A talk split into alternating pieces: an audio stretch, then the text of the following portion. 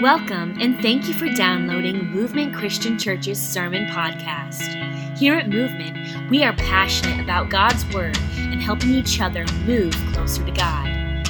Thank you for choosing to grow with us today. And now, here's our lead minister, Bobby Wallace. All right. I am. Uh, I'm kind of sad. This is the final week of our Messiah series, and it's been really good going through the book of Mark with you guys.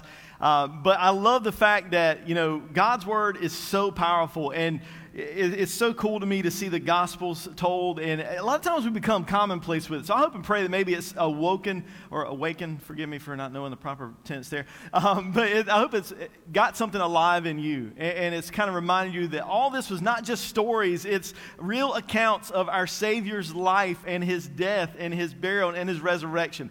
Um, and today as we wrap it up we're talking about comebacks um, when, when I say a comeback, what's some of the greatest comebacks that come to mind uh, in, in, your mind? Anybody, can anybody think of any? Oh. Patriots, oh, exactly what I was thinking. Patriots and Falcons. I, am not a Patriots fan, uh, but I'm telling you, uh, a few years ago in the Super Bowl, Patriots playing the Falcons. At the half, it was 21 to three. Falcons were up. My boys uh, were, uh, you know, a little bit younger, of course. And we were watching the Super Bowl at the house, and they were like, man, this is, man, Brady, you know, they, they, they didn't do it. Everybody talks about it so good, and they were mad. They wanted to quit watching at halftime because, like, game's over. I said, I don't like it. I, I was not a fan, but I said, if you're going to go, don't bet against the, the Patriots. Don't bet against Tom Brady. Sure enough, they come back and won 32 to 28 in overtime. They were down 21 to 3, and it was a crazy comeback. Thankfully, we watched that game, and it was so exciting. And I will say this um, I, am not speaking anything about the guy, I don't know anything about the guy, but for what he's done on the field, I've actually become kind of a Tom Brady fan. And it's mostly because he's about my age. And so I'm like, yeah, yeah, still got it, still got it. I, that could be me. That could be me. I could go out there. What did you say? yeah, he did. He did. He did. Thankfully, I've, I've got my wife. She's hanging on, so she's uh, so that's good. But that's the greatest comeback. But I'll tell you, that's not the greatest comeback, or it's not. It's not in the top three. I've got one in mind, and I think most of us we kind of know where that's going. But I would say number two greatest comeback in all of time is this: 80s clothing and hairstyles.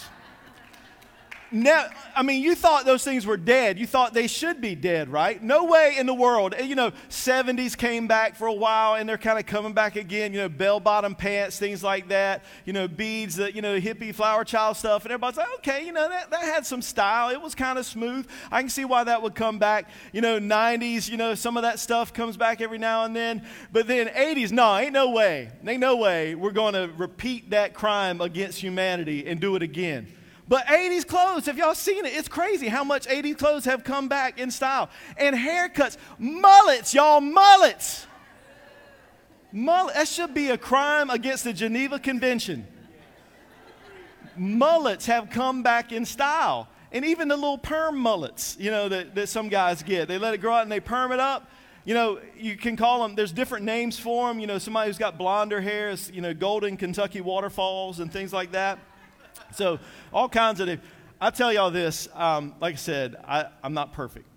And that might come as a shock to some of y'all. But several years ago, before mullets came back in style, um, we were out at this mall food court back where we used to live, and uh, there was this, there was this lady, and I'm telling you, it was like a light shone from heaven on her, and she had the greatest single mullet I've ever seen in my life the female mullet. It's elusive as a snow leopard. You know, you just don't see him very much. And I mean, it was like this long thing. And I got my kid, I probably shouldn't tell this, y'all gonna judge me.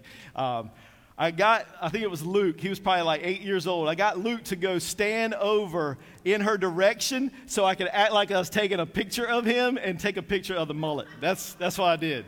I did that.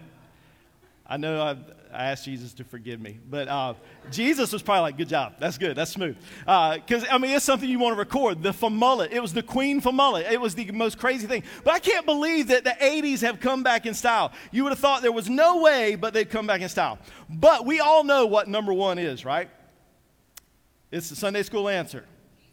Jesus coming back. Absolutely. That's right. But it's true, right? It's not just a Sunday school answer, it's the absolute truth. Jesus coming back from the grave is the number one comeback of all time. And I want to look at that today. Mark chapter 16, beginning in verse 2. This greatest comeback. It says, And very early on the first day of the week, when the sun had risen, they went to the tomb. They were going for a totally different reason, right? They were going to sort of pay respects, they were going to take care of the body, but they go- were going to find something totally different. They were saying to one another, Who will roll away the stone for us from the entrance of the tomb? And looking up, they saw that the stone had been rolled back. It was very large, you know? It, it, was this massive stone that one person probably couldn't do on their own. And they were expecting, oh man, what are we going to do? Who's going to roll it back for us? And there it is. It's already done. And they are, their minds are spinning. They're like, okay, is somebody taking the, the body? You know, what's going on? I mean, was it not enough what they did to him on the cross? I mean, they're thinking all these things. Are they desecrating his body as well? And here's where it picks up in verse 4. And looking up, they saw the stone had been rolled back. It was very large. And entering the tomb, they saw a young man sitting on the right side, dressed in a white robe, and they were alarmed. I, I love it. Um, you know, as we mentioned a few times, a lot of people call the Gospel of Mark the Gospel of Peter because there's a, a good chance that Peter did a lot of telling the story to Mark as he wrote it down. And, and, Peter is not necessarily a big flowery guy. He's a guy that just opens mouth and what have we been saying? Inserts not foot, but thigh. You know, he's like, ah, get that thing the whole way down there. And so his l- language isn't always really colorful. And so he says, like, the stone was large. you know, it's, it's funny. He doesn't go, he's not like Luke. Luke was a doctor and a physician, and he gets into all these wordy, flowery details and stuff. And he's like, rock big, you know, rock big. And uh, he goes on and he says here, he says, Don't be alarmed, is how he re- recounts what the angel said to him. You know, a lot of times we see in Scripture, don't be afraid, don't be terrified. He says, You seek Jesus of Nazareth, who was crucified. He has risen. He is not here. See the place where they laid him. But go, tell his disciples and Peter that he is going before you to Galilee. There you will see him just as he told you. This is mind boggling to think about the fact that they were going in there and they were expecting to see his body. He had told them, and, we'll talk about this a little bit more later on, but he had told them he was going to, in three days, rise from the grave. And yet they still didn't get it, did they? And it would be really easy for us to sit back and be like, oh, those poor, pitiful, unspiritual people. I, there's no way I'd have been like that. But we would have probably been just the same. We've been just as shocked. Walk in and see the empty tomb, empty grave, and we're like, what? I, I, had no concept of this, you know? We would be the same way. And he's saying, look, he is alive. And I'm telling you what, it is mind boggling to me how we don't just get so excited, like we talked about last week, how we cannot be sometimes passionate about the cross. How do we not get fired up to know that Jesus walked out of the grave. And not only did he do it and never had to taste death again, he's given you and I the opportunity to live forever with him. That is worth celebrating. That is worth coming together for. That is worth telling everybody about. Do you know that Jesus rose from the dead? I'm telling you what, I have, from what I do, ministering to people, I've been asked to be with people sometimes at the end of their life. And I'm telling you, even though a lot of times those people were believers, they were Christians, and there's hope, there's just something about what seems like the finality of death. And, you know, the moment the last breath stops, it's just, it's tough. It's tough. And Jesus had taken his last breath, part A. but there's more, right? There's a comeback. And man, I cannot imagine what it was like.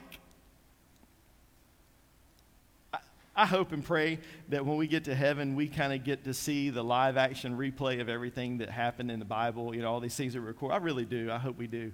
And I cannot imagine what it was like as his body lay there cold on that slab. And the earth began to shake, and his eyes opened up, and man, that's, that's life changing, literally. It's life giving. He came back to life and he was alive. And he said, Go and tell the, his disciples and Peter, he's going before you to Galilee, and there you will see him. And see, there's a powerful moment in this. I mean, okay, yeah, the resurrection is enough, right? The resurrection is enough. That's, we could just spend time talking singularly about that. But there is a lesson that we might miss, a powerful moment that is just right there, sort of hidden in the text he said, Go and tell his disciples and who? Peter. Put this in context, y'all. What was the last thing that Peter is known for previous to this? Denying Jesus on the night he had that mock trial when he was arrested. He said, you know, he denied him not just once, but as Jesus told him, he was going to do it three times. Three times before the rooster crowed. And he did. And it says in, in some accounts that when he did that last time, when he, when he finally, you know, called down curses on himself, I don't know the man. I don't know him. Rooster crowed. I would say his heart broke. And Jesus turned, and what happened? They locked eyes. That's the last interaction we have with Peter and Jesus. You know, the, the right hand man of Jesus, his last interaction. Can you imagine somebody you love and care about? Your last interaction is a, a hateful word or, or just even worse, denying them? And that's the last interaction. And they saw it. It wasn't just something you did they weren't aware of, but you, they, you, they saw it and they knew what you did. And so when the angel says this message from God, go and tell his disciples that Jesus has arisen, go and tell his disciples and Peter. That is the greatest message of grace, I think is that here in this moment, he's saying, Look, it's a fresh start, it's a new life. And Peter, there's new life in the empty tomb. He's saying, Go tell his disciples and Peter, you are part of the crowd. You are part of the family. You are part of the team. No doubt Peter had been beating himself up. He's like, of all the dumb things I could have done, of all the dumb things I could have done, I'm, here I am, I'm doing this. I denied him three times. He had utterly failed, utterly failed. And to make it worse, not just the whole fact that Jesus saw it, he knew it, but he had just said a little bit before all this what? Even if everybody, everybody deserts you, if everybody leaves you, Jesus, I'm not going anywhere. Oh, the pride. Oh, the audacity. Have you ever been in the place of Peter? Maybe you didn't outright deny Jesus with your words, but have you ever been in the place of Peter where you swore that you wouldn't fall again? You swore that you would not give in to that temptation, that you would not cave in, only to have to eat your words. They are bitter, aren't they? They are hard to chew and they are hard to swallow. And he had to remind himself of that. I, t- I stood there and I proclaimed, probably as vehemently as he later denied Jesus, Oh, there's no way I'm ever turning my back on you, Jesus. There's no way. But yet he had done it. And in the empty tomb, though, there's new life and there's second chances. There's a comeback waiting for Peter and there's a comeback waiting for you and I. And so, if you find yourself this morning sitting there beating yourself up because yet you failed yet again, yet you've stumbled, yet you've fallen, yet you've maybe even outright denied Him, today is the day for you to begin your comeback. Because of the greatest comeback that ever happened, you and I can have a comeback. You don't have to stay outside. The party has been thrown for you. Like the father comes and meets that prodigal son, he says, No, don't, you don't have to come back groveling. You come back. I see your heart. Here it is. We're throwing a party for you. Come on in. And there's a time for a comeback. It's time for us to come back. And like the uh, prophet once said, but wait, there's more. Y'all never watch those infomercials? Okay, all right. Y'all need to watch more TV. Yeah, all right. No, you don't. You don't need to watch more TV. But here's there's more. We see that Jesus appears to the 11 and he calls them out for not believing. And we get an abbreviated account of the Great Commission beginning in verse 14. Look along there with me. Afterward, he appeared to the eleven themselves as they were reclining at the table, and he rebuked them for their unbelief and their hardness of heart, because they had not believed those who saw him after he had risen. And he said to them, Go into all the world and proclaim the gospel to the whole creation. Whoever believes and is baptized will be saved, but whoever does not believe will be condemned. You see, Peter had failed miserably, hadn't he? He had failed. He had rejected him. He had turned his back after he proclaimed that he would be the only one who would stand there. He had turned his back. And so it would be easy for the other uh, 10, because Judas, you know, we know what happened to him. It would be easy for the other 10 to look and say, Oh, Peter, Yep, there you go. Thought you were the big stuff, right? You thought you were the boss. You thought you were, you know, the chief among us. And there you go. Look what you did. But they all rejected Jesus in their own way, didn't they? And so our silent rejection of Jesus is just as loud as somebody who claims out loud, I don't know Jesus. Whether it be by our sin or it be by our lifestyle or whatever you want to call it, we also reject Jesus. They had failed him as well. They didn't believe that Jesus had rose. Had Jesus shared the message that he was going to come back from the grave? Countless times. And like we said, we could judge them and say, oh man, we never would have missed that. We'd have been the same way. We'd have been the same way. And yet they had, were told. And when people they knew, this wasn't strangers on the street, right? These were women they knew saw Jesus and he said, I'm coming back from the grave. They still said, Oh, there's no way. I mean, I mean, can you imagine the craziness of that? But yet there they are, and I bet there we would be. It seems like we're always listening but never hearing.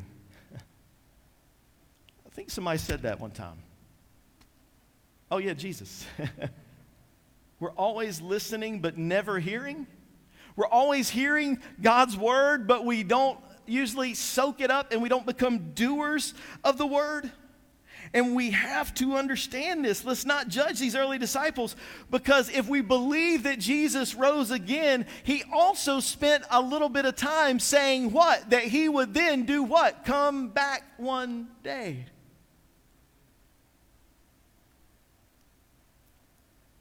And I don't know if anybody who claims to be a Christian, a follower of Christ, would say, I don't really believe that Jesus isn't coming back one day if they're a Christian. But I do think a lot of times our lives don't look like Jesus is coming back one day. And I believe we can be just as guilty as the disciples who don't believe we've heard hundreds and thousands of times that Jesus is returning, but yet we don't live like Jesus is returning. And here's why it's so important.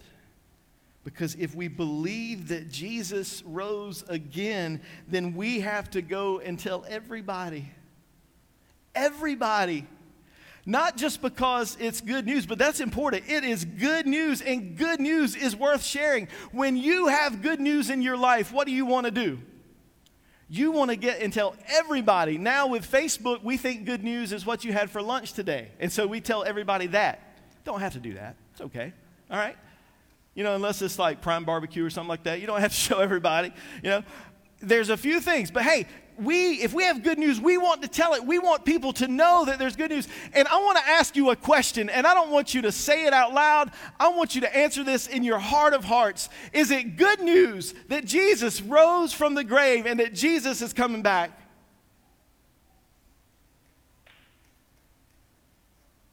Then let's go tell people.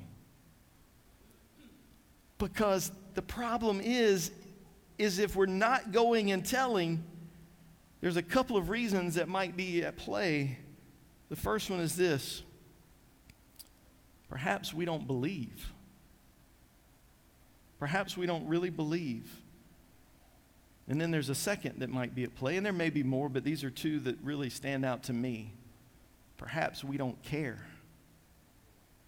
And I would say a lot of us probably fall into that category this world and this life is too important to us, and this desire for stuff and happiness with family and money and, and, st- and just being accepted is so important that we just don't have the energy to care about the fact that Jesus is coming back because in our minds, we are already going to be with Him. And so, hey, I'm good as long as I'm good, as long as my kids are good, you know, it, it's all good. But there are people out there who deserve to hear and to know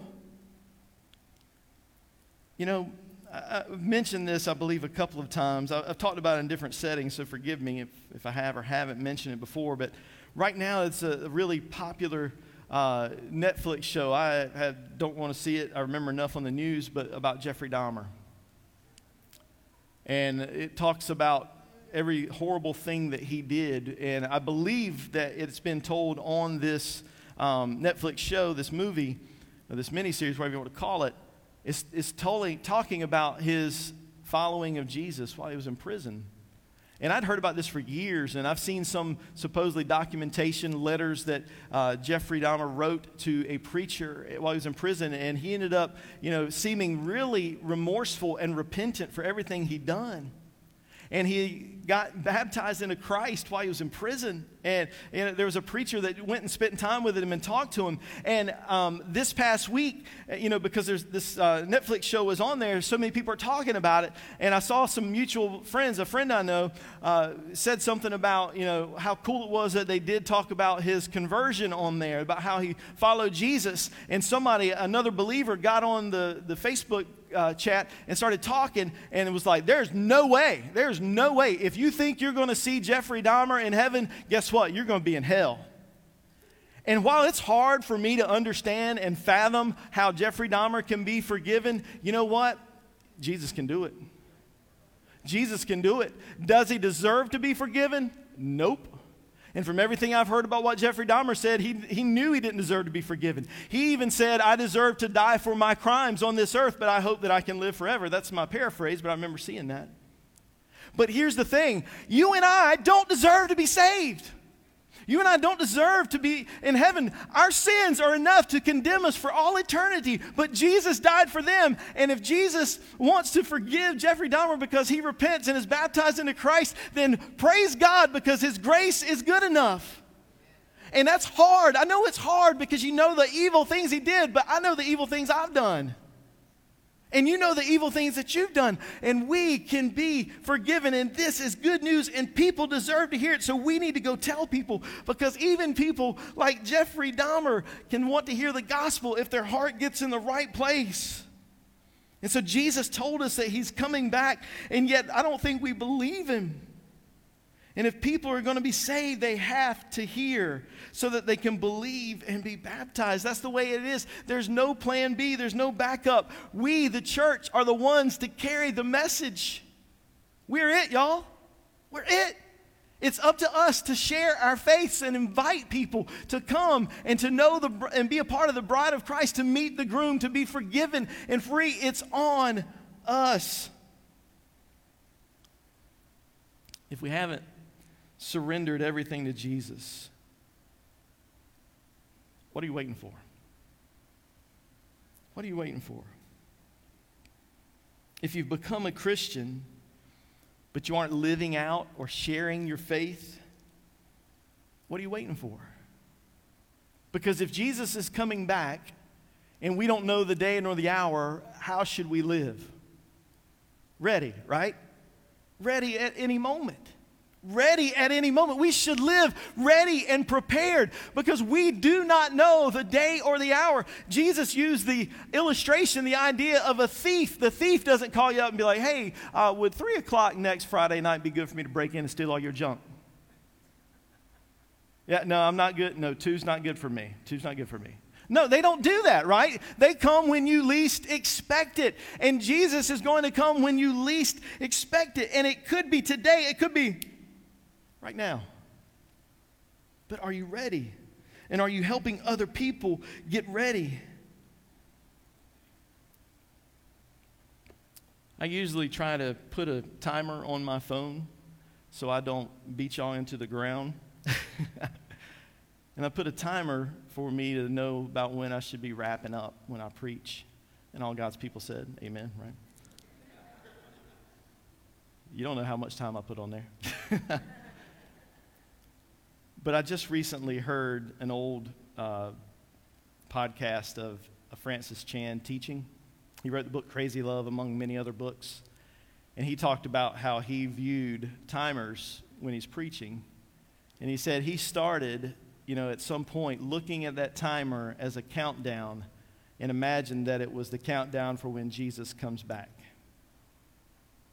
And that's sort of the mindset and heart that I have had. And he just kind of put it into words for me. And so I've been thinking about that for the past few weeks. It's like when I preach, I want to know when that thing hits zero, zero, zero, if Jesus comes back, that I've told you everything that I need to tell you that you have had the opportunity. And so I want you and I to start living with urgency because Jesus is coming back. And so when the clock hits zero, that we don't have to go run and do anything, that we don't have to go run and tell anybody, that we've done our very best to tell everybody that we've had relationship with.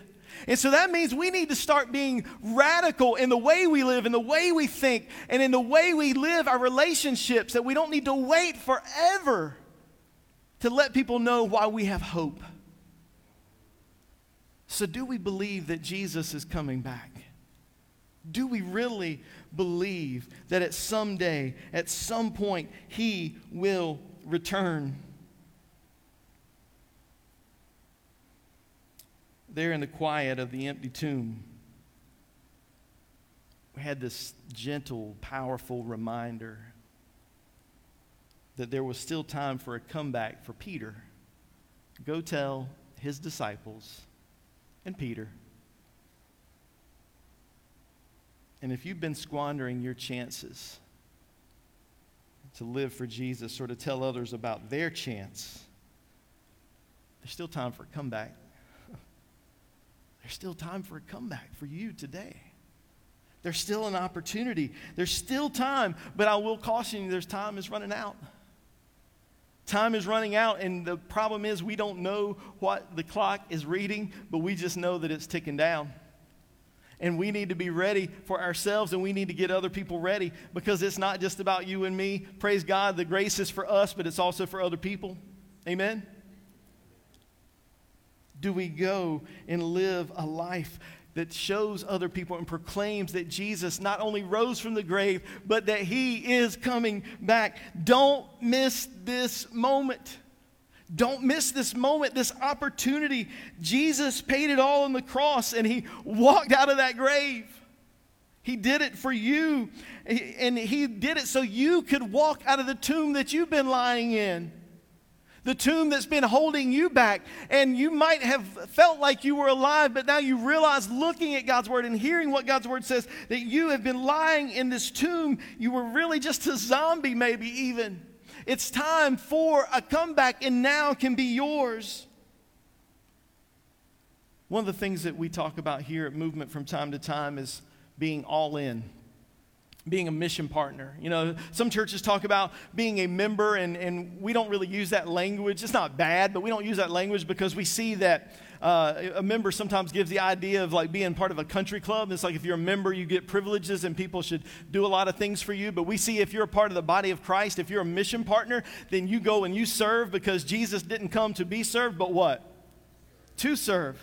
And so we talk about being all in and being a mission partner. And, and, the first part of that is being baptized into Christ to be set free. But then from there on out, we talk about loving and serving and moving, which is our mission here. Do you love God and you love other people as best you can? Do you serve the church and the world as often as you can?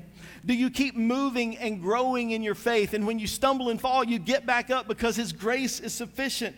And we talk about connecting with one another because we're a body, right? We're not supposed to just be all scattered and doing our own thing. We're supposed to humble ourselves and come together and love one another. And we talked about investing by giving back from what God has so richly blessed us. We give to other people, we give to the church.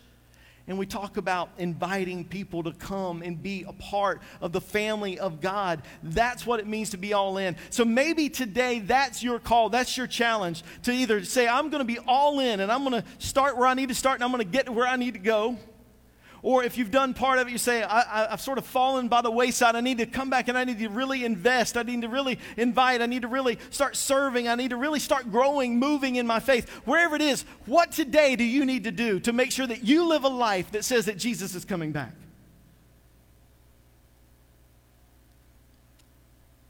A couple of weeks ago, I shared a quote from Jim Elliot, the missionary who was martyred along with four other friends whose then families went and shared the gospel with the villagers who murdered them and led the whole village to Christ. And most of us are familiar, especially if you've been around church a little bit, familiar with you know some of his quotes, but this one was one that I had just never heard. And I want to share it again. When it comes times to die, make sure that all you have to do is die when it come time, when it come times, I'm sorry, I can't even say it. When it come times to die, make sure that all you have to do is die. When the time comes for you to die, are you ready? Are you ready? We're going to sing a song, and I hope and pray that you're ready. I hope that you have done what you need to do to surrender. Before uh, we sing the song, we're going to share in our communion time and give you some time to listen to what Matt has to say. Prepare your hearts. If you need to talk, need somebody to pray with you during that time, after you take communion, I'll be right over to the side. Thank you for listening to Movement Christian Church's Sermon Podcast. Want to learn more about us? You can do that by visiting our website at movementchristianchurch.com or on our app available on iOS and Android devices under Movement NC.